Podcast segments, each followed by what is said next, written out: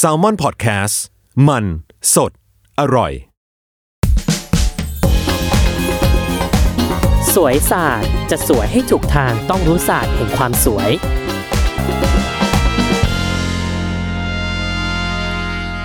สวัสดีค่ะ ดิฉันแพทย์หญิงจีจี้ก็กลับมาพบกับพวกท่านอีกครั้งนะคะ ก็ผ่านไปแล้ว 2 ตอนเนาะเป็นไงคะ เอาไป ฟาดกับเซลได้บ้างหรือยังคะ หรือว่ายังโดนเซลหลอกอยู่คะอะสำหรับ episode นี้นะสองอันแรกเนี่ยที่เราพูดไปเราพูดถึงเรื่องเอ่อโบท็อกกับ meso fat แล้วถูกไหมอะทวนความจำกันก่อนอารมณ์กดวิชา ก็คือเราพูดไปแล้วว่าอะโบท็อกเนี่ยมันทำให้หน้าเรียวยังไง แล้วบางคนทำไมฉีดโบท็อกแล้วหน้าไม่เรียวเราก็พูดว่าโอเค มันหน้าไม่เรียว มันก็ต้องไปลดที่ไขมันถูกไหม บางคนมันหน้าบานเนี่ยมันไม่ใช่เป็นที่กล้ามเนื้อถูกไหมเราก็ใช้เมโซแฟตลดเอา มาถึงตอนนี้เนี่ยเราจะขอพูดอีกตัวหนึ่งซึ่งเป็นตัวที่เราว่าหลาย ๆ คนเนี่ยค่อนข้างจะคุ้น บางคนจะกลัวมากเลยตัวเนี้ย พอหมอพูดตัวนี้ขึ้นมาปั๊บแทบจะเอาเอามือขึ้นมาปางห้ามญาติก่อนเลยค่ะ คือแบบไม่ค่ะดิฉันไม่ทำดิฉันไม่ทำดิฉันกลัวดิฉันกลัว ขอ say goodbye เลย ตัวนี้ไม่เอาแน่นอนค่ะแบบกลัวมาก กลัวตาบอดค่ะอะ พอหลาย ๆ คนได้ยินแบบนี้ก็พอจะเริ่มนึกออกเลยใช่ไหมคะว่ากำลังจะพูดถึงอะไรกัน ถูกต้องค่ะ วันนี้เนี่ยจะพูดถึงเรื่องฟิลเลอร์นะฟิลเลอร์เนี่ยจริง ๆคำว่าฟิลเลอร์เนี่ยมันคืออะไรก่อน ถามก่อนฟิลเลอร์มันคืออะไร เราอย่าบอกง่าย ๆ เลยคำว่า fill อะ F I double L เนี่ย fill แปลว่าเติมถูกไหมเธอเติม แปลว่าสิ่งสิ่งนี้คือการเติมเข้าไปเว้ยฟิลเลอร์เนี่ยคือการเติมเข้าไป ดังนั้นหมายความว่าอันนี้จับคอนเซปต์ก่อนนะฟิลเลอร์เนี่ยเป็นสิ่งที่เติมเข้าไป เพราะฉะนั้นอะไรที่ขาดเราจะใช้ฟิลเลอร์แก้ เออ อย่างเช่น หมอคะ หนูขมับตอบค่ะ รู้สึกแก่จังเลย อยากให้มันเต็มทำยังไง ใช้โบท็อกได้ไหม ก็ไม่ได้ ถูกไหมก็ต้องใช้ฟิลเลอร์เติมเข้าไปเพื่อให้มันเต็ม หลักการก็มีอยู่เท่านี้ก่อนว่าฟิลเลอร์คือสิ่งที่เติมเข้าไปแหละ แต่ไอที่เติมเข้าไปเนี่ยมันคืออะไรนั่นคืออีกเรื่องหนึ่งเมื่อก่อนเนี่ยมีคำถามที่ดิฉันเนี่ยเจอบ่อยที่สุดในสามโลกก็คือ หมอคะฉีดฟิลเลอร์ไปแล้วเนี่ยมันจะตกค้างไหมคะ มันจะค้างอยู่ในร่างกายดิฉันจนถึงวันตายไหมคะ แล้วตายไปแล้วมันยังค้างอยู่บนแผ่นดินอีกไหมคะเมื่อโลกแตกมันยังค้างในอวกาศอีกไหมคะอะก็จะบอกให้ว่า อีฟิลเลอร์เนี่ยสมัยก่อนนู่นนะย้อนไปหลายปีแล้ว แต่ไม่ถึงกับทั้งสมัยทวารวดีนะ เอาย้อนกลับไปพอพอพองามสักสิบยี่สิบปีอีฟิลเลอร์เนี่ยมันเป็นซิลิโคนเธออะเธอได้ยินคำว่าซิลิโคนอะไรยัดนมยัดนู่นยัดนี่เธอก็ยัดเข้าไปถูกไหมเธอได้ยินคำว่าซิลิโคนเธอก็จะนึกถึงว่าแบบอีเติมนู่นเติมนี่เติมเต็มเข้าไป อีเจ้าซิลิโคนเนี่ยมันเป็นฟิลเลอร์สมัยก่อนที่เติมเข้าไปแล้วมันไม่สลายเธอ หมายความว่าอย่างไร หมายความว่า หล่อนเติมเข้าไปแล้วเนี่ย หล่อนเติมซิลิโคนเข้าไปที่หน้าหรือส่วนใดส่วนหนึ่งของร่างกายแล้วเนี่ย มันก็จะอยู่กับหล่อนเป็นตราบชั่วชีวิตนิรันดรจนกว่าหล่อนจะตายจากโลกนี้ไป แล้ววิธีเอาออกล่ะอะก็ผ่าตัดเอาออก นั่นคือฟิลเลอร์สมัยก่อน พอมาถึงปัจจุบันฟิลเลอร์เนี่ยเปลี่ยนแล้วเปลี่ยนเปลี่ยน เขาจะไม่ค่อยใช้ซิลิโคนกันแล้ว เขาจะมีคำหนึ่ง ซึ่งคำคำนี้เป็นคำที่ chicky ที่ฉันอยากบอกว่าเธอควรจะรู้ไว้ ว่ามันคืออะไร ฟิลเลอร์ปัจจุบันเนี่ย มันคือสารที่เรียกว่า hyaluronic acid เธอ hyaluronic acid ซึ่งอีสารเนี่ยมันเป็นโมเลกุลสารชนิดหนึ่ง ไม่ขอลงลึกถึง เอ่อจำนวนโมเลกุลเคมีบ้าบอคอแตก แต่อยากจะบอกเฉยๆว่า มันเป็นสารชนิดหนึ่งที่ปกติแล้วร่างกายมันสร้างออกมาเองเธอ แต่นี่เราสั่งเคราะห์ขึ้นมา เพื่อให้มันอยู่ในร่างกายเราได้ ใส่เข้าไปแล้วเนี่ยเป็นไรไหมอ้าวก็เราบอกเลยว่าไฮยาลูโรนิกปกติแล้วร่างกายของเราสั่งเคราะห์ขึ้นมาเองอยู่แล้วไอ้นี่เราก็จำลองมันขึ้นมาให้มันเหมือนกับสิ่งที่ร่างกายสร้างขึ้นมาเองแล้วก็ยัดมันเข้าไป เพราะฉะนั้น สิ่งที่ใส่เข้าไปที่หน้าเราเนี่ยปัจจุบันเนี่ยร้อยละ99.99เนี่ยก็คืออีเจ้า hyaluronic acid นี่แหละเธอ ซึ่งมันจะไม่ใช่เหมือนซิลิโคนสมัยก่อนนะอีซิลิโคนเนี่ยหล่อนยัดเข้าไปแล้วมันก็อยู่กับหล่อนไปเรื่อย ๆ เลย แต่อี hyaluronic acid เนี่ยหรือ HA เนี่ยเอาง่ายๆฟิลเลอร์ปัจจุบันเนี่ยเป็น HA เวลาฉีดเข้าไปแล้วเนี่ยมันก็จะมีอายุไขของมันเธอ ประมาณ 8 เดือนถึง 1 ปี มันก็สลายมลายสิ้นทั้งอินทรีย์ไปแล้วเธอ เม็ดเลือดของเม็ดเลือดขาวมันก็มาจุบจุบจุบจุบจุบกินไปเอาหมดแล้ว เพราะฉะนั้นปัจจุบันฟิลเลอร์เนี่ยไม่ตกค้างแล้วเธอ นึกออกไหมไม่ได้ตกค้างอยู่ในร่างกายเราแล้ว เพราะฉะนั้นเวลาคนไข้ถามดิฉันว่าหมอคะกลัวฟิลเลอร์ตกค้างเนี่ย อันนี้เราไม่ได้ว่าคนไข้นะว่าแบบตระหนกตก ใจกลัวอะไร เพราะว่าบางคนมีความเชื่อมาก่อนว่าฟิลเลอร์เนี่ยคือซิลิโคนไงแล้วก็คนรุ่นก่อนๆก็จะบอกว่าเธอเธอเธอฉันนะไปฉีดฟิลเลอร์มานะอุ้ยปัจจุบันเนี่ยจะทำคางจริง ๆ นะ หมอต้องขูดฟิลเลอร์ออกอุ้ยขูดนู่นขูดนี่โดนด่าเละเทะเลยเธอ นั่นคือซิลิโคน แต่ปัจจุบันเนี่ยฟิลเลอร์เนี่ยเป็น hyaluronic acid แล้ว กลุ่มสารพวกนี้เนี่ยมันจะขับออกจากคลังร่างกายไปด้วยตัวเอง เพราะงั้นไม่ต้องห่วงว่ามันจะตกค้าง อันนี้คือสิ่งอย่างแรกที่ฉันจะบอกเธอว่าโอเคฟิลเลอร์มันเป็นสิ่งที่เติมเต็มนะ แล้วสารมันคืออะไรนะโอเค hyaluronic acid ต่อไปคือ แล้วฟิลเลอร์ใช้แก้ปัญหา point ไหนของหน้าหนูคะหนูอยากจะเติมทั้งหน้าเลยได้ไหมคะ ไม่รู้จะเติมอะไรก็เติมไปค่ะ เติมมั่วซั่วได้ไหมคำตอบคือ ไม่ได้ ไม่ใช่ว่าอยู่ดีหล่อนบอกว่า หล่อนรู้สึกอยากเติมฟิลเลอร์หล่อนก็มาเติม ถ้าหน้าหล่อนไม่มีอะไรที่จะต้องเติม แล้วหล่อนเติมไปหน้าหล่อนจะกลายเป็นอันปังแมนทันที และมันจะไม่สวย เข้าใจไหม ดังนั้นเนี่ยเรามารู้กันก่อนว่าฟิลเลอร์เนี่ยเขาใช้แก้ปัญหาจุดไหนกันบ้างคอนเซ็ปต์มันคือเติมถูกไหมอะไรขาดเราเติมหนึ่งเออดิฉันเนี่ยดูเคสมาสิ่งที่เติมกันบ่อยนะหนึ่งคือบริเวณใต้ตาเธอสองคือบริเวณร่องแก้มไอ้เส้นร่องแก้มอะเธอ มีแล้วมันดูแก่ไงมีแล้วมันดูมีอายุ มันก็เลยแบบอยากให้มันเต็มขึ้นมา แล้วก็ขมับบ้าง แล้วก็เติมคาง แต่ก็ยังเติมส่วนอื่นได้เธอไอ้นี่คือชัดๆนะว่าแบบใต้ตาที่มันหว่ำมาเธอเห็นปะบางคนใต้ตาแบบดูมันไม่สดชื่นเลยอะเธอ มันหว่ำลงไปมันเหมือนเป็นหลุมเป็นบ่ออะไรอย่างเงี้ย เพราะว่าอะไรเพราะว่าเวลาอายุมากขึ้นเธอเบบี้แฟตหรือปกติหน้าเราก็จะมีไขมันอยู่ถูกไหมมันก็เต่งตึงเธอลองเธอลองเปิดเอ่อไดอารี่กลับไปดูสมัยเธอตั้งแต่ เด็ก ๆ สิ หน้าเธอนี่โอ้โหเต่งตึง สวยงามไม่มีความหย่อนคล้อย ก็เพราะมันมีไขมันเบบี้แฟตไขมันต่างๆ เหล่านี้อยู่ในร่างกายทั้งหมดทั้งมวลจากที่เราเกิดมา แล้วพอการเวลาผ่านไปอีเจ้าไขมันพวกเนี้ย มันก็หายไปเธอ หน้าเธอก็เลยแบบว้าวาแหว่งแหว่งฉันจะเล่าให้เห็นภาพแบบคร่าวๆว่า เหมือนจริงๆเนี่ยไอ้พวกไขมันเหล่านี้มันเหมือนเป็นเป็นจุดคานของเสาเสาบ้านอะไรอย่างเงี้ยเธอ ถ้าสมมติอีคานพวกนี้มันหายไปเนี่ย มันก็เกิดการโยกการเย้ของเต็นท์ของบ้านถูกไหมเหมือนกันเธอหลักการเดียวกันคืออีพวกไขมันที่อยู่บนใบหน้าที่มันเป็นจุดเกาะต่างๆ ของกล้ามเนื้อแล้วก็ผิวหนังเนี่ยพอมันหายไปปุ๊บหน้าหล่อนก็จะหย่อนคล้อย หล่อนก็จะมีรอยแหว่งวับอยู่ที่ใบหน้า เช่นแบบอีรอยข้างๆเนี่ยอีเส้นเติมร่องแก้มอะนึกออกไหมบางคนมองแล้วแบบอะตอนเด็กๆไม่มีตอนโตมีอะถูกต้องเพราะว่าไขมันบริเวณนี้มันหายไป ถ้ามากขึ้นไปอีกเขาเรียกว่าอะไรตรงปลายตรงริมฝีปากสองข้างนะลากลงมาแล้วเป็นเส้นตรงลงมา อันนั้นเขาเรียกว่าร่องน้ำหมากเธอ อันนั้นก็เห็นปะคนแก่จะมีร่องร่องเนี้ยแล้วก็อีร่องร่องแก้มเนี่ย และอีกอันหนึ่งก็คือตรงตรงใต้ตาเธอ ใต้ตาที่มันหว่ำหว่ำเนี่ย ก็ทำให้เธอดูเหมือนง่วงนอนตลอดเวลานึกออกไหมพวกนี้เกิดจากการที่ไขมันบริเวณใบหน้าเธอเนี่ยค่อยๆ เสื่อมสลายหายไปตามกาลเวลา ดังนั้นอีเจ้าฟิลเลอร์เนี่ยมันก็ ถูกผลิตมา เพื่อให้ใส่เข้าไปในบริเวณที่มันขาดหายไปนี่แหละเธออะเพราะงั้นตอนนี้เธอเริ่มรู้แล้วนะว่า เธอจะเติมฟิลเลอร์อะไรบ้าง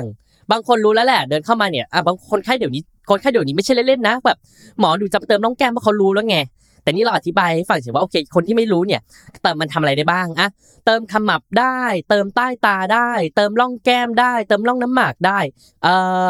เติมคางเธอ คนบางคนเกิดมาคางสั้น เธอคางสั้นคือยังไง เธอวัดเลยนะ วิธีนี้วิธีนี้ work วิธีนี้สากลมากเธอ เธอเอาปากกาขึ้นมา เธอเอาปากกาขึ้นมาหนึ่งแท่ง แล้วเธอวางทาบนะ ระหว่างปลายจมูกริมฝีปาก และคางเนี่ยจะต้องอยู่ในระนาบที่ชนกัน ถ้าเธอไม่มีคางที่มาชนกันแปลว่าคางเธอถอยเธอคางเธอสั้น เวลาคางสั้นเนี่ยถ่ายรูปมันก็จะดูแบบ ดูไม่สวย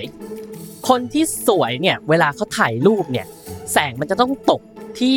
หน้าผากจมูกคางเธอ มันจะดูเป็นมิติ เพราะฉะนั้นเนี่ยใครที่คางสั้นเนี่ยอุ้ยส่วนตัวในดิฉันเนี่ยชอบเติมค้างให้คนไข้มาก เพราะการเติมค้างให้คนไข้เหมือนเปลี่ยนชีวิตเลยเธอ จากผู้หญิงที่ดูแบบคางสั้นๆ หน้าป้อมๆ เติมคางปั๊บเนี่ยอุ้ยออกมาเนี่ยนะ ราวกับแบบเป็นสัญญกรรมมาเธอ อันนี้ไม่ได้เวอร์นะ คือคางมันเห็นชัดจริงเธอ อย่างอื่นมันยังแบบยังแบบคือคือไงมันเป็นสิ่งที่เราแบบ มีมาตั้งแต่เกิดแล้วมันค่อย ๆ หายไปถูกไหมแต่อีกคางเนี่ยบางคนคางสั้นมาตั้งแต่เกิดเนี่ยแล้วไม่รู้ว่าแบบจริง ๆอะเราสามารถแก้ไขตรงนี้ได้ไงคนบางคนชีวิตเปลี่ยนเลยเธอ งามชะม้อยไปเลย แค่เติมคางนะ แต่ต้องเติมในปริมาณที่เหมาะสมเธอพอพูดถึงเรื่องคางขอโฟกัสที่เรื่องคางก่อน หลายคนเนี่ย บอกว่า เธอเติมคางแล้วจะเหมือนแม่มด เออ เธอไปเติมคางเหรอ อุ๊ย เหมือนแม่มดจังเลย อุ๊ย หมอ หนูไม่เติมหรอกค่ะ เติมคางแล้วจะกลายเป็นแม่มดไหมคะ อย่างนี้ฟังก่อน การเติมคางที่ถูกต้องเนี่ยก็คือเติมในปริมาณที่พอดีเธอ ซึ่งหมอที่เขาเติมฟิลเลอร์คางเนี่ยเขาก็ถูก train มาอยู่แล้วเธอว่าเติมยังไงให้สวยเธอ เมื่อก่อนเนี่ยที่เห็นเป็นแหลมๆเนี่ย เอาจริง ๆนะ ถ้าพูดจากใจเลยนะ หมอฟิลเลอร์คนไหนไม่มีใครอยากปั้นให้คางแหลมเป็นแม่มดหรอก แต่ทำไมรู้ไหม ทำไมมันถึงมีกลุ่มที่เป็นคางแม่มดรู้ไหม เพราะว่าคนไข้ request เองจ้า ขอหมอเองเลยนะคะ หมอคะเอาแหลมแหลมชัดชัดๆดูออกเลยค่ะ ว่ามาทำมา ส่วนตัวดิฉันเองเนี่ยค่ะ ตอนทำเนี่ยก็กลืนน้ำลายนะคะ ก็แบบ มันไม่สวยเธอ มันไม่ แต่ก็อย่างว่าเธอ ความสวยแล้วหลาย ๆ อย่างเนี่ยมันก็อยู่ที่ความพึงพอใจของคนไข้ถูกไหมอะอยากได้ใช่ไหมได้ ฉันจัดให้ เติมไปเลยค่ะสองหลอด หลอดละหนึ่งซีซีปั้นออกมาเลยค่ะ ที่จริงเติมหลอดเดียวสวยแล้วนะหนึ่งซีซีโอ้โหคางบนสวยเลย เติมสองซีซีปั๊บหือแหลมพุ่งออกมาเลย ฉันก็แบบแม่ง อย่างเงี้ยเหรอวะ แต่ชีบอกว่า อุ้ยชอบมากเลยค่ะ อย่างนี้เลยค่ะเลิศอะเลิศก็เลิศแล้วยังไงคะ ผ่านไปไม่กี่สัปดาห์ เดินกลับมาค่ะ หมอคะ คืออย่างนั้นอย่างนี้อะคะ กูรู้เลย กูรู้เลย มึงอยากเอาออกใช่ไหมล่ะเพราะเนี่ยหล่อนเดินไปไหนหล่อนมีคนทักว่าหล่อนเป็นแม่มด ใช่ค่ะ ตามนั้นเลยค่ะ ขอออกได้ไหมคะ เนี่ยหน้าตีไหมเนี่ย นึกออกไหมบอกแล้วว่าอย่าเติมเยอะ เติมแล้วเป็นเป็นแม่มดมันรู้ว่าเติมจริงเธอ แต่มันไม่สวยไงนึกออกไหมไอ้คางแหลมๆอะ ไม่เข้าใจเหมือนกันทำไมต้องเติมให้แหลมเปียวนึกออกไหมไม่มีหมอคนไหนถูกเทรนมาเลยนะว่าต้องเติมคางให้แหลมเปียว ทุกคนสอนถูกเทรนมาเหมือนกันเลยว่าคางผู้หญิงมันต้องคางมนๆสวยๆเธอขอให้มีคางขึ้นมา ไม่ใช่เติมให้มันเป็นลูกศรออกมานึกออกไหมอันนั้นก็เป็นแม่มดนึกออกปะเออ เพราะฉะนั้นการเติมคางเนี่ยเปลี่ยนชีวิตได้เธอ เธอลองเอาเอาเอาเอาอย่างที่เราบอกอะเอาปากกาแล้วก็วางทาบดูเธอว่าทางคางเธอสั้นหรือเปล่า ถ้าปากกาของเธอเนี่ยเอ่อ ริมฝีปากกับปลายจมูก แล้วก็ตัวคางเนี่ยมันไม่จะหลดมาแปลว่าคางเธอถอย เธอไปเติมฟิลเลอร์นิดนึงเธอจะดูแบบมี charming มากขึ้นอันนี้ฉันบอกเลยนะ อืมอะเราโฟกัสที่คางไปแล้ว ส่วนตำแหน่งอื่นๆ เนี่ย มันก็ตรงตัวเลยเธอ เติมร่องแก้มก็เติมเข้าไป มันก็เต็ม เติมใต้ตาที่มันเป็นรอยหวำเป็นหลุมเป็นบ่อ มันก็เต็ม เติมตรงขมับให้มันเต็ม มันก็เต็มหน้าก็เป็นรูปไข่สวย แล้วถามว่ามีบริเวณอื่นที่เติมได้ไหมไอ้นี่คือบริเวณ basic ก่อนนะbasic basic ที่เขาเติมกัน มีบริเวณที่เขาเติมอื่นอีกเธอ เช่น บางคนเติมแก้มตอบก็ได้ แก้มตอบอะดูแล้วแบบ ดูแล้วไม่ healthy เลยอะได้เติมแก้มก็ได้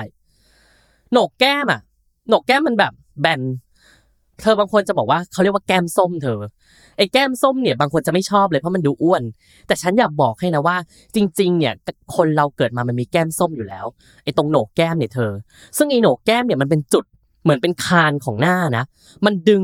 มันเป็นจุดที่พยุงให้ให้หน้าเราอะ ไม่หย่อนคล้อยเธอ เพราะฉะนั้นเนี่ยการเติมบริเวณโหนกแก้มเนี่ยหมอบางคนจะขอเติมบริเวณนี้นิดนึงเพราะว่าอะไร เพราะว่าหน้าเธอตก พอหน้าเธอตกปั๊บเนี่ย มันก็เป็นเส้นร่องแก้มเส้นนู่นเส้นนี่ คือโอเคแหละ เวลาฟิลเลอร์เนี่ยเติมตรงร่องแก้มก็เป็นตรงไหนก็เติมตรงนั้นได้ถูกไหมแต่ถ้าอยากให้งานสวยยิ่งขึ้นอันนี้เป็นแอดวานแล้วหมอบางคนก็จะเติมตรงบริเวณโหนกแก้ม เพราะว่าเติมเหมือนเป็นจุดเหมือนเป็นคานอะเธอ เพื่อดึงหน้าขึ้นไปนิดนึง หน้าก็จะดูสวย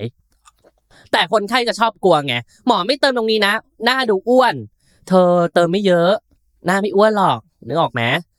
เราไม่ได้ยัดเข้าไปทั้งกะละมัง เรายัดไปแค่แบบไม่กี่ซีซีเองเธอ ให้มันเป็นเสาเป็นหลักเป็นคานนะ เติมตรงโหนกเข้าไปอะไรอย่างนี้ แล้วฟิลเลอร์เติมจมูกกับหน้าผากมีไหมมีฟิลเลอร์เติมจมูกได้สำหรับคนที่ไม่อยากไปทำจมูก ยังไม่รู้ว่าตัวเองทำจมูกแล้วจะเป็นยังไง ก็เติมฟิลเลอร์ที่จมูกก่อน หน้าผากแบนไม่รับทรัพย์ไม่มีโหงวเฮ้งเลย ก็เติมได้นึกออกไหม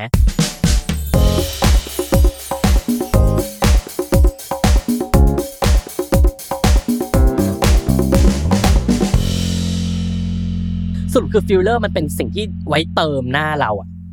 แต่ไม่ใช่เติมมั่วซั่วนะ การเติมมั่วซั่ว สิ่งที่อยากจะพูดตามมาประเด็นถัดมาคืออะไรหนูกลัวตาบอดค่ะ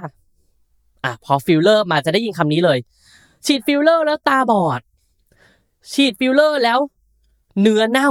เนื้อเละเทะตุ้มเป๊ะ อันนี้อยากให้ตั้งใจฟังดีๆนะ เพราะว่า มันเป็นความรู้ที่แพทย์หลายคนอยากให้คนไข้เนี่ย ได้รับรู้ถึงจุดจุดนี้และเข้าใจกับฟิลเข้าใจมันอะ ให้มองฟิลเลอร์ว่าหนึ่งมันไม่ใช่สิ่งที่อันตรายเกินไป และสองถึงมันจะไม่อันตรายเกินไป ก็ไม่ใช่สิ่งที่ให้หมอกระเป๋า หรือคนที่ไม่ใช่หมอเติมเองได้เธอ เพราะมันเติมผิดนั้นอันตรายถึงขั้นตาบอด และเนื้อเน่าเธอ มันเกิดได้ยังไง แล้วทำไมอย่างอื่นไม่เกิดฟิลเลอร์เนี่ยมันเป็นสาร hyaluronic acid ซึ่งสารพวกนี้มันเป็นโมเลกุลที่ใหญ่เธอ มันถึงปั้นได้ มันถึงยึดได้ เพราะฉะนั้นเธอนึกภาพว่า ถ้าเราไม่รู้ anatomy ที่ใบหน้าหรือไม่ได้เรียนหมอมา ไม่รู้ว่ามีเส้นเลือดตรงไหนสำคัญอยู่ที่ใบหน้า แล้วเธอดันปักฟิลเลอร์เข้าไปที่เส้นเลือดตรงนั้นน่ะ แล้วโดยที่ไม่รู้ว่า ปลายเข็มเธอไปอยู่ที่เส้นเลือดเส้นใดเส้นหนึ่ง แล้วเธอก็ปล่อยฟิลเลอร์ไปเธอนึกภาพดิหลอดเลือดเราอะปกติหลอดเลือดเราเนี่ยก็จะเลี้ยงเลี้ยงกล้ามเนื้อเลี้ยงทุกอย่างนึกออกไหมมันหลอดเลือดมันคือจุดหล่อเลี้ยงร่างกายเราทั้งหมดอะอ้าวแล้วอย่างโบท็อกซ์อะไรพวกนี้มันมันไม่อะไรหรอคะคือโบท็อกซ์มันเป็นน้ำเธอ มันเป็นน้ำเกลือ มันไม่ใช่มีโมเลกุลที่มีความเหนียวหนืดเธอ เพราะฉะนั้นถ้ามันเผลอเข้าเส้นเลือดเนี่ย มันก็ไหลไปตามน้ำนึกออกไหมเพราะมันเหลวเหมือนกัน มันก็ไม่อุดตันอะไรนึกออกไหมเพราะฉะนั้นความอันตรายมันก็น้อยหน่อย แต่ฉีดผิดก็เบี้ยวนะนึกออกไหมแต่นี่คือมันมันมันมันเข้มมันเป็นเหมือนแบบน้ำหนืดหนืดอะเธอ ซึ่งมันหนืดกว่าเลือดอะแล้วเธอใส่เข้าไปในหลอดเลือดมันก็ไปกั้นหมดสิ ถ้าสมมติเธอเอาฟิลเลอร์ปักเข้าไปในหลอดเลือดตรงนั้นอะแล้วไปบล็อกมันก็ไม่มีเลือดไปเลี้ยงถูกปะเธอเหมือนไปบล็อกพลังชีวิตของกล้ามเนื้อแถวๆนั้นอะ พอไม่มีเลือดไปเลี้ยงเนี่ย เนื้อก็เน่าไงเธอ มันไม่มีอะไรไปเลี้ยงอะเนื้อก็ตาย เนื้อก็เน่า แล้วถ้าเส้นเลือดเส้นไหนเนี่ย มันไปเลี้ยงบริเวณดวงตา แล้วเราดันปักไปบริเวณนั้น ผลก็คืออะไรคะ ตาบอดค่ะ ตาบอดเลยนะคะ นี่ถึงเป็น point สำคัญที่ฉันนะ ฉันอยากจะตีตีตีตีคนที่แบบไปฉีดฟิลเลอร์ถูกๆเธอ ให้หมอกระเป๋าฉีดให้ราคาถูกแสนถูกแล้วเป็นไงสุดท้าย เกิดปัญหาเต็มไปหมดค่ะ แล้วคนที่ต้องมานั่งแก้อะไรคะก็คือดิฉันกันแล้วก็แพทย์คนอื่นๆนี่แหละค่ะอุ้ยมีเคสหนึ่งนะฉันอยากจะตีแบบตีเพี้ยเพี้ยเพี้ยเพี้ยเพี้ยให้ฟิลเลอร์มันหลุดออกมาทั้งหน้าเลยนะ มีคนไข้คนหนึ่งเนี่ยของดิฉันนี่แหละค่ะโอ้ย แทบจะร้องไห้ ถือพวงมาลัยมากราบหมอทุกท่านเลยค่ะว่าช่วยแก้ปัญหาชีวิตดิฉันด้วยค่ะ ไปเอาฟิลเลอร์ถูกๆ ไม่รู้ของจริงของปลอมนะเธอ ไม่รู้ยี่ห้ออะไรด้วย แล้วก็ไปให้เพื่อนเนี่ย เพื่อนเพื่อนก็แบบ เราก็ไม่รู้ว่าเขาเป็นใคร ไปให้เพื่อนเติมเธอ เขาก็เติมใต้ตาเธอ สุดท้ายเนี่ยโอ๊ยฉันเห็นแล้วลมจะจับ เธอรู้ไหมว่า มันเละเทะไปหมดเลยเธอ ดีนะที่เนื้อไม่เน่าเคสนี้ เพียงแต่ว่าการเติมฟิลเลอร์เนี่ยมันต้องใช้แพทย์ที่รู้เทคนิคการเติมเธอหนึ่งคือ แพทย์ต้องรู้ anatomy เส้นเลือดบนใบหน้าไม่ให้ถูกเส้นเลือดแล้ว ยังไม่พอการเติมเนี่ยปริมาณแต่ละจุดที่เติมก็ต้องต้องต้องมีปริมาณของมันอีกว่าไม่ใช่เติมมั่วซั่วได้ แล้วระดับความลึกตื้นหนาบางก็ไม่ได้อีก แล้วอะไรอีกรู้ไหมคะความยุ่งยากของฟิลเลอร์ฟิลเลอร์มีหลายชนิด มีตั้งแต่นุ่มไปยังถึงแข็งเหมือนยางลบ เราก็ต้องเลือกอีกว่าบริเวณไหนควรเติมชนิดอะไร เช่น ใต้ตาต้องเลือกแบบ soft ๆนิ่มๆนะเกลี่ยแล้ว จะได้แบบเรียบๆไม่ดูเป็นก้อน อันนี้ต้องเลือกฟิลเลอร์แบบนิ่ม ตรงคางนะ มันต้องเป็นก้อนขึ้นมาเลยนะ ถึงเป็นปั้นให้มันรูปคางสวย ก็ต้องเอาฟิลเลอร์ที่แบบแข็งๆหน่อย อารมณ์เป็นเหมือนยางลบ ประมาณนี้เธอเพราะฉะนั้นคนที่ไม่ได้มี basic พื้นฐานเรื่องฟิลเลอร์แล้วไปฉีดกันเองนี่นะ เน่าเน่าทุกรายเลยเธอ เละเทะทุกรายเลย เคสคนนี้ก็คือไปฉีดมาอันฟิลเลอร์ยี่ห้ออะไรก็ไม่รู้ โอ้ยตาเป็นตะปุ่ม ตะป่ำเป็นเม็ดโอ้ยแบบฉันเห็นแล้วแบบแวบแรกนี่ฉันนึกในใจเลยว่านี่หล่อนโดนโดนสามีทุบมาหรือเปล่าเนี่ยทำไมมันช้ำม่วงบวมแบบแพนด้าขนาดนี้ หล่อนก็สารภาพมาทางน้ำตาค่ะว่าแบบไปเติมฟิลเลอร์มาเอง ให้เพื่อนเติมให้เฮ้ยฉันก็อยากจะกรี๊ดนะ ก็เคสเนี้ยก็ต้อง ค่อยๆ แก้ไปอะเธอ ค่อยๆ ฉีดสลายเป็นจุดเป็นจุด แล้วบอกเลยว่าพวกช้ำๆพวกที่ฉีดผิดๆเนี่ย กว่าหน้ามันจะคงที่อะเธอ มันก็ต้องใช้เวลา เพราะฉะนั้นขอร้องนะคะ ถ้าไม่อยากหน้าเน่าหน้าเสียนะคะ รบกวนค่ะ มาให้หมอที่เขาเติมฟิลเลอร์เป็นนะคะ เติมเถิดค่ะ เข้าใจไหมคะ แล้วหลังๆเนี่ยฟิลเลอร์ปลอมระบาดอีกค่ะ เข้าใจไหมคะนะอย่าเห็นอะไรแล้วแบบว่าเอ้ยถูกและดีเธอไปหาหมอแบบหมอเขา ค่าเติมแพงอยังงู้นอย่างนี้มาเติมกับคนนี้ดีกว่าถูกถูกนั่นแหละค่ะ แล้วเดี๋ยวเธอจะเสียเงินก้อนใหญ่แก้หน้าเธอตามมาฉันไม่อยากจะบอก ถ้าไม่มีปัญหาก็แล้วไป มีปัญหาเนี่ยมาหาทุกราย แล้วส่วนใหญ่ก็จะเป็นอย่างนั้นค่ะ คือมีปัญหานึกออกไหมอะพอพูดถึงฟิลเลอร์เนื้อเน่าแล้วตาบอดแล้วเนี่ย มี point หนึ่งที่เราอยากจะบอกคนไข้ว่า หมอเขาจะเลี่ยงเลี่ยง เลี่ยงการฉีดเข้าเส้นเลือด หรือว่า save ตัวหมอเองได้ยังไง แล้วก็ safe ต่อคนไข้ด้วย เราถึงมีสิ่งสิ่งหนึ่งที่เวลาเติม คือถ้าใครเติมฟิลเลอร์บ่อยๆ เธอจะได้ยินคำว่าเข็มปลายทู่อีเจ้าเข็มปลายทู่เนี่ยมันเหมือนท่อ PVC ขนาดเล็ก ๆ เธอ ซึ่งตรงปลายมันไม่มีความแหลมคมเลยเธอ ดังนั้นเนี่ยเวลามันสอดใส่เข้าไปในร่างกายเราเนี่ย เวลาเจอเส้นเลือดเนี่ย มันก็ไม่ทิ่มไม่ทะลุ แปลว่าฟิลเลอร์ก็จะไม่ไปยุ่งกับเส้นเลือด มันก็จะไม่เข้าหลอดเลือด หมอส่วนใหญ่ก็จะใช้วิธีนี้เติมกันเพื่อความ safe ของคนไข้และความ safe ของตัวดิฉันเอง นั่นก็คือใช้เข็ม cannula หรือว่าเข็มปลายทู่หลักการของมันก็คือ หมอก็จะเปิดรูเล็ก ๆ แหละเอาเอาเอาเอาเข็มเนี่ยเปิดรูที่หน้าเราเล็ก ๆ แล้วก็เอาท่อที่เรียกเหมือนแบบเป็นเธอท่อมันเล็กนะ ฉันแค่อุปมานะว่ามันเหมือนท่อ PVC ไม่ใช่เอาท่อ PVC ไปที่หน้านะเว้ย คือ มันเล็กมากเธอแต่มันแบบปลายมนๆเธอนึกภาพเอาท่อ PVC เนี่ยแล้วก็เอาไฟฉายโดเรมอนย่อส่วนให้มันเล็กลงเป็นขนาดมินิเหลือเส้นเท่ากับไม้ไม้จิ้มฟันแล้วก็ใส่เข้าไป เพราะฉะนั้นเนี่ยอีเจ้าหลอดปลายทู่เนี่ย มันก็ชอนเข้าไปในผิวหนังเรา แล้วมันก็จะไม่ไปรบกวนเส้นเลือดเรา ดังนั้นความปลอดภัยมันก็มีมากขึ้นในการเติมฟิลเลอร์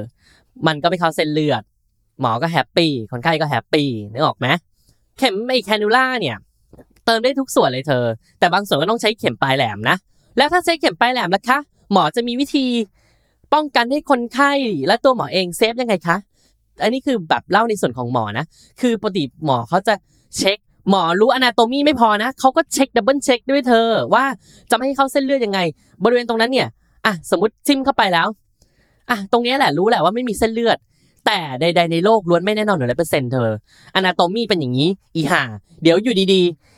หนึ่งในร้อยอยู่ดีๆ เส้นเลือดเส้นนี้เกิดพลาดบริเวณนี้ขึ้นมานึกออกไหมมันไม่ใช่พลาดเหมือนกันทุกคนเธอ มันต้องมีคนที่แบบแปลกประหลาด เส้นเลือดมันต้องพลาดผิดบ้างไม่ตามหลักหนังสือ ดังนั้นเชื่อไม่ได้ทุกเคสหรอกไม่ใช่ว่าตรงนี้สอนมาว่าไม่มี ก็คือไม่มีไม่ได้ หมอทุกคนเขาเซฟตัวเองเธอเขาเอาเข็มปลายแหลมเนี่ยปักลงไป เสร็จปั๊บเขาก็ดึงถอยเข็มอะเหมือนดึงเข็มขึ้นแล้วก็ดูสิว่ามีเลือดออกมาไหม อ่าถ้าไม่มีเลือดออกมาแปลว่าปลายเข็มไม่ได้อยู่ที่เส้นเลือดนะ เราค่อยฉีดฟิลเลอร์เข้าไป อันนี้ก็เป็นสิ่งที่หมอ save เธอ save ตัวหมอเองแล้วก็ save ตัวคนไข้ด้วย เห็นไหมเพราะฉะนั้นเนี่ยถ้าหมอฉีดฟิลเลอร์เป็นก็ไม่ต้องห่วงเลยค่ะ เรื่องตาบอดเรื่องเนื้อเน่า แต่แล้วถ้ามันเกิดเข้าเส้นเลือดขึ้นมาล่ะคะหนูจะตายห่าทันทีเลยไหมคะ เตรียมจองวัดเลยไหมคะ ยังเธอ หลักการคือ หลังจากฉีดฟิลเลอร์ไป ถ้าเธอมีอาการปวด หรือเนื้อบริเวณนั้นเปลี่ยนสี เช่นซีดลง หรือเข้มขึ้น ภายใน 24 ชั่วโมง แล้วเธอไลน์มาบอกหมอไลน์มาบอกคลินิก ส่งรูปมา พี่ฉีดไปแล้วเป็นอย่างเงี้ยค่ะ มันเกิดอะไรขึ้นคะนั่นแหละค่ะ เป็นอาการเริ่มต้นของการที่ฟิลเลอร์เข้าไปอุดตันหลอดเลือด และให้รีบไปที่คลินิกเลยนะคะ หรือว่าหมอเนี่ยก็จะรีบมาหาเธอที่บ้านเลยค่ะ เขาจะเอายาตัวหนึ่งมาฉีดสลาย ให้ฟิลเลอร์มันสลายออกไปหมดเลยค่ะ แล้วเนื้อเธอก็จะกลับมาเป็นปกติ ตาเธอก็จะยังไม่บอดภายในช่วง 24 ชั่วโมง ดังนั้นเนี่ยมันไม่ได้บอดทันที เนื้อไม่ได้เน่าทันทีเธอ มันจะมีช่วง 24 ชั่วโมง ถ้าผ่านพ้นช่วงนี้ไปแล้ว มันก็พ้นอันตรายไปแล้ว ดังนั้นทุกเคสเนี่ย ถ้าเธอไปคลินิกที่หมอเขาฉีดฟิลเลอร์เป็นทุกอย่างเป็นเขาต้องแนะนำเธออยู่แล้ว เธอว่าแบบอย่างงู้นอย่างนี้ห้ามโดนนู่นห้ามโดนนี่นะ อย่างงู้นอย่างนี้แล้วถ้ามีอาการแบบนี้ให้ส่งรูปมาเลยนะ อะไรอย่างเงี้ยเพราะฉะนั้นมันก็มีทางแก้อยู่เธอ ไม่ใช่ว่าแบบโอ้โหฉีดเข้าเส้นเลือดปับบอดตายห่าไปเลย ไม่ใช่ ก็ยังมีสเต็ปของมันอยู่ แต่มันก็ไม่มีหมอคนไหนอยากให้เกิด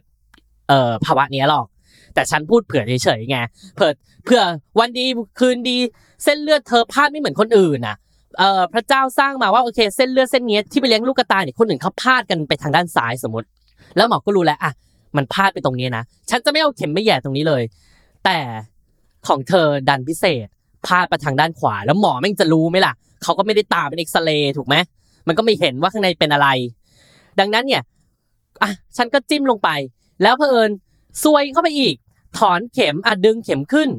เลือดไม่ขึ้นตามมาค่ะ เอ่อถ้าจะพูดง่ายๆก็คือ ที่จริงอะหมอทุกคนก็ต้องดึงดึงดึงเข็มไว้นานหน่อย ไม่ใช่แบบดึงขึ้นมาแล้วเลือดจะขึ้นเลยนะ มันจะมีตามหลักฟิสิกส์เกี่ยวกับความดันต่างๆ ของภายไอความความดันภายในเข็มอยู่ เพราะฉะนั้นหมอเขาก็จะดึงค้างไว้สักพักหนึ่งแล้วดูว่าเลือดออกมาหรือเปล่า อ่าเลือดไม่ออกมาแล้ว ความซวยคืออะไรคะเธอเกิดขยับตัวกึกกึกนิดนึงซึ่งหมอก็ไม่ซีเรียสหรอกว่าขยับตัวแล้วเป็นไง แต่ดันบริเวณข้างๆ ตรงนั้นมีเส้นเลือดเส้นใหญ่ที่ปกติมันไม่มีไง แต่เธอดันมีอะแล้วเข็มมันไปชึกถูก แล้วเข้าไปในเส้นเลือด หมอแม่งก็ไม่รู้นึกออกปะเพราะเป็นฉันฉันก็ไม่รู้อะพูดตรงๆเป็นฉันฉันก็ไม่รู้ว่าฉันทำทุกอย่างถูกต้องแล้ว แต่แบบอยู่ดีๆแม่งเกิดพลาดขึ้นมาซวยขึ้นมา ดังนั้นเนี่ยพอมันซวยขึ้นมาปั๊บสิ่งที่ต้องทำคือต้องรีบมาหาหมอเธอ อยู่ดีเนื้อเปลี่ยนสีกลับบ้านแล้วโอ๊ยปวดจังเลยปวดแบบทำไมปวดตรงนี้ปวดมากเลย หรือว่าแบบโอ๊ยทำไมอยู่ดีๆ เนื้อตรงนี้มันซีดจังเลยอะไรอย่างเงี้ย ถ้ามีอาการเหล่านี้เธอพุ่งตัวเข้ามาหาหมอเลย